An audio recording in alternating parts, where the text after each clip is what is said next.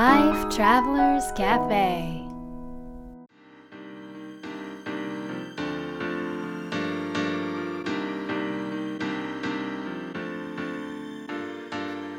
ライフトラベラーズカフェへようこそ松田美弘です。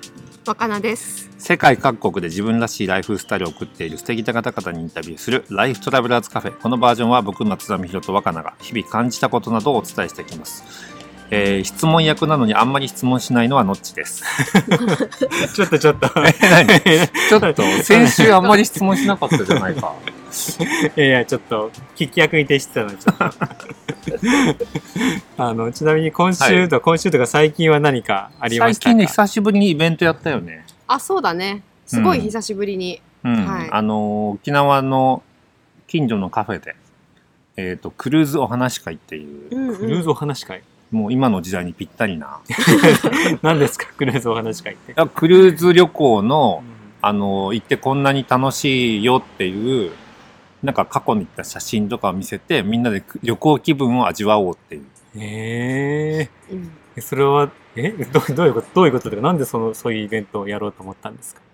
いや旅行に行きたくても行けないから、気分だけでも味わってもらえたらな。そうだねうん。あとはなんか、あの、まあ、ずっとクルーズを通じて自分たちのライフスタイルをもっと軽やかに自分らしくしようよっていうイベント、イベントっていうか、まあそういう運動というか、あの、企画をずっと何年も、あの、二人プラス、あの、日本にね、本当にクルーズを持ち込んできてくれた、あのミスタークルーズこと中町さんと3人でずっとやってたわけなんですけれども、まあ久しぶりに東京で中町さんと近況報告ということうんでうん。前あったんですけど、まあもう本当にいつクルーズ行けるかどうかわからないっていう状況の中であのキラキラした中町さんがなんか本当にしょぼーんとなってて、うん。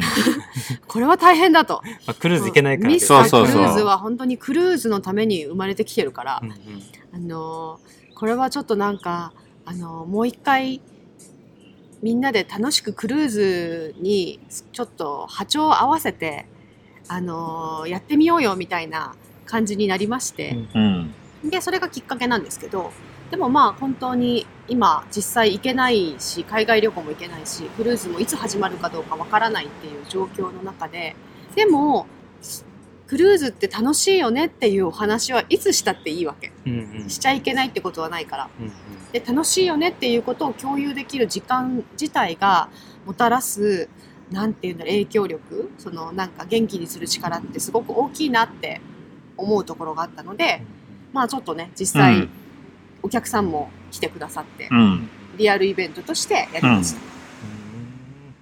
どんなことを実際やったんですか？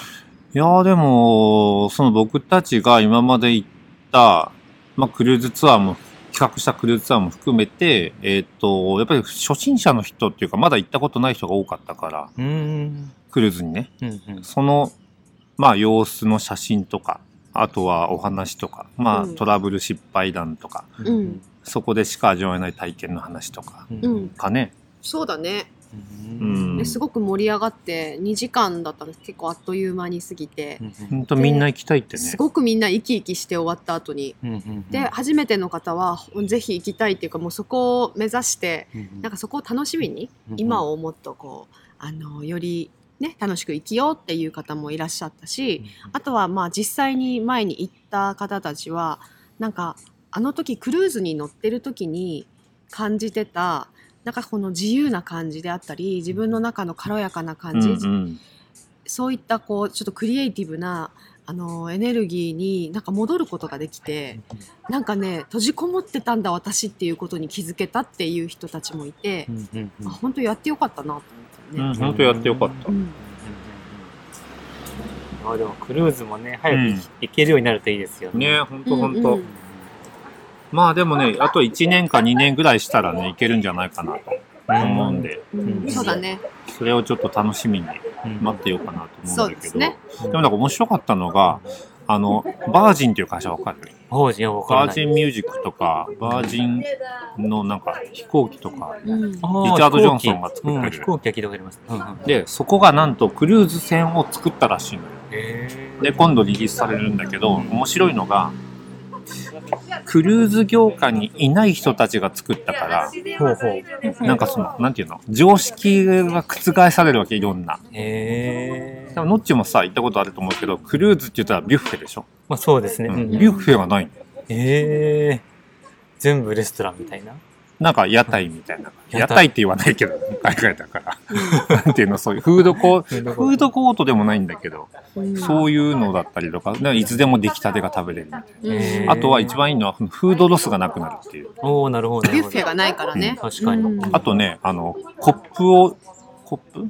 そうそうそう。ペ。ットボトルとかを出さない。なんか紙コップとかが結構多くてうんうん、でそこになんかこうついだりすることが多いんだけど、うんうん。まあ、確かにあれってすごい量だろうなって思ってたんだけど、まあ、各自、あのーちゃんとエコボトルを持参したりもしくはその船で買ってそれに全て詰めるっていう形にしていくっていう、そういう試みとうん。かが、なんか一番確かに海に海を走るって一番なんかこう自然をにつながっ近いところっていうか、だったクルーズで確かにやってなかったのが不思議なぐらいだなってそうだよね。思う。うん。うん。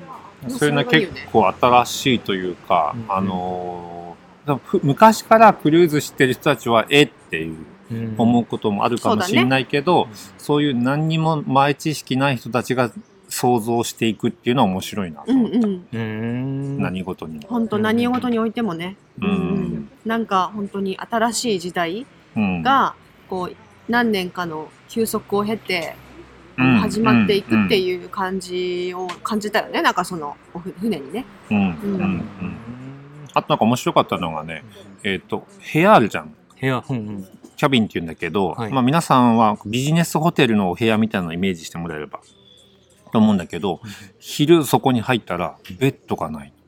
え、そうなんですか？え、普通ベッドが置いてあるもんじゃないですか？でしょ？はいはい。ベッドがないね。え、どういうことですか？で、夜入るでしょ、はい夜入るとソファーがない。ええあ、じゃあベッドがあるって逆に。そう、逆にベッドがある。へーっていう部屋なんだって。ほうほうほうほ面白いよね。う。面白いですね。じゃあその時間によって最適なうん。空間にしてくれてるってことですか、そのクルーが一生懸命手作業でやってる。うんクルーは大変そうだね。部屋の数ってめちゃめちゃたくさんありますねそうなのよ、そうなのよ。ていうかまあそういう新しい船もできてたりとかうんうんするから、なんかまあこれからはこれからで、あうんの楽しいなっていう、楽しみだなっていう。うんうん。のはちょっとクルーズ、僕たちも新しい情報をそうこの知ってうんうんっていうのがありますね。うーんうん。そういえばなんかあの、リッツ・カールトン？うんもなんか船を作るみたいな。そうなのよあの船っていうよりもね、ヨットかな。ヨット、うんヨットって、なんて言うんだろうな。ヨットって、クルーズって、例えば1000人とか2000人乗る船を言うんだけど、うん。あの、ヨットは100人とか200人乗るのを言うんだよね。おーじゃあちょっとちっちゃいんですね。ちっちゃいちっちゃい。それもできるって。うーん。うん。新しい船楽しみですね。ね、新しい船楽しみ。うんうん行けたらいいな。ね、早く行きたいね。みんなとね、行けたらいい。そう、まずみんなで行きましょう。う。うんん。で毎年やってましたもんね。そうなのよ。そうクルーズ地中海。地中海クルーズ。やっぱ誰とどんな船に乗るかで、本当にクルーズライフって全く違ってくるのでう、ん。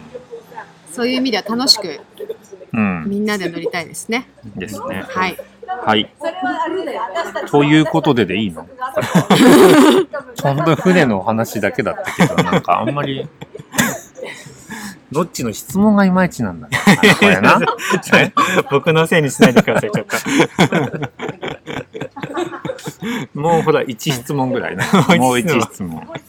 えー、でもその、毎年、今までもやってたわけじゃないですか。うんうんクルーズ、なんだろう、クルーズツアー？ツアー。うん。で、まあ、それができない今、うん。なんかその、なんていうんですかね、まあ、クルーズに代わる、うん。なんか体験って何かないんですかああ、いやー、なかなかなさそうだよね。そうだね。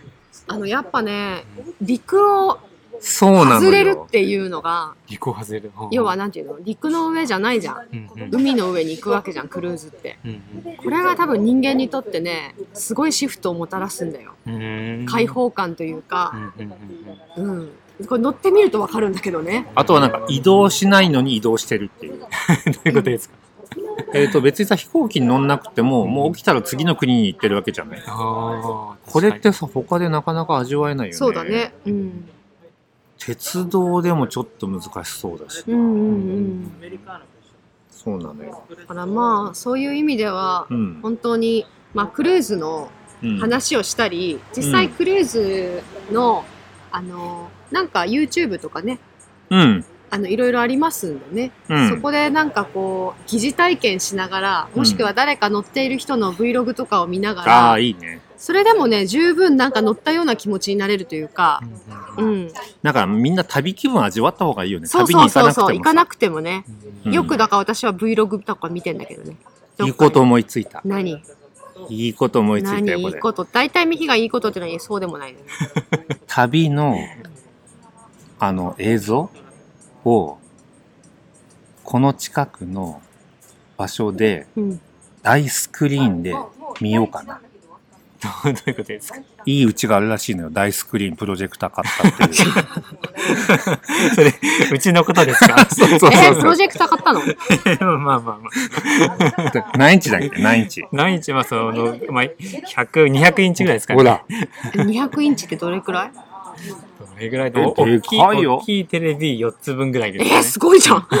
これはさやっぱりもう土曜の夜とかに行くしもうかないよみんなで押しかけようか。ね うん。大丈夫です。そこで、そこ住所言っでてみて Vlog、住所 Vlog 大会しよう。個人情報、個人情報。やっぱそういうのを旅行の映像をみんなで見るの面白いねでも面白い。うん、面白い。そうそうそうそうそれやってみたらいいかなと思ってそうだね。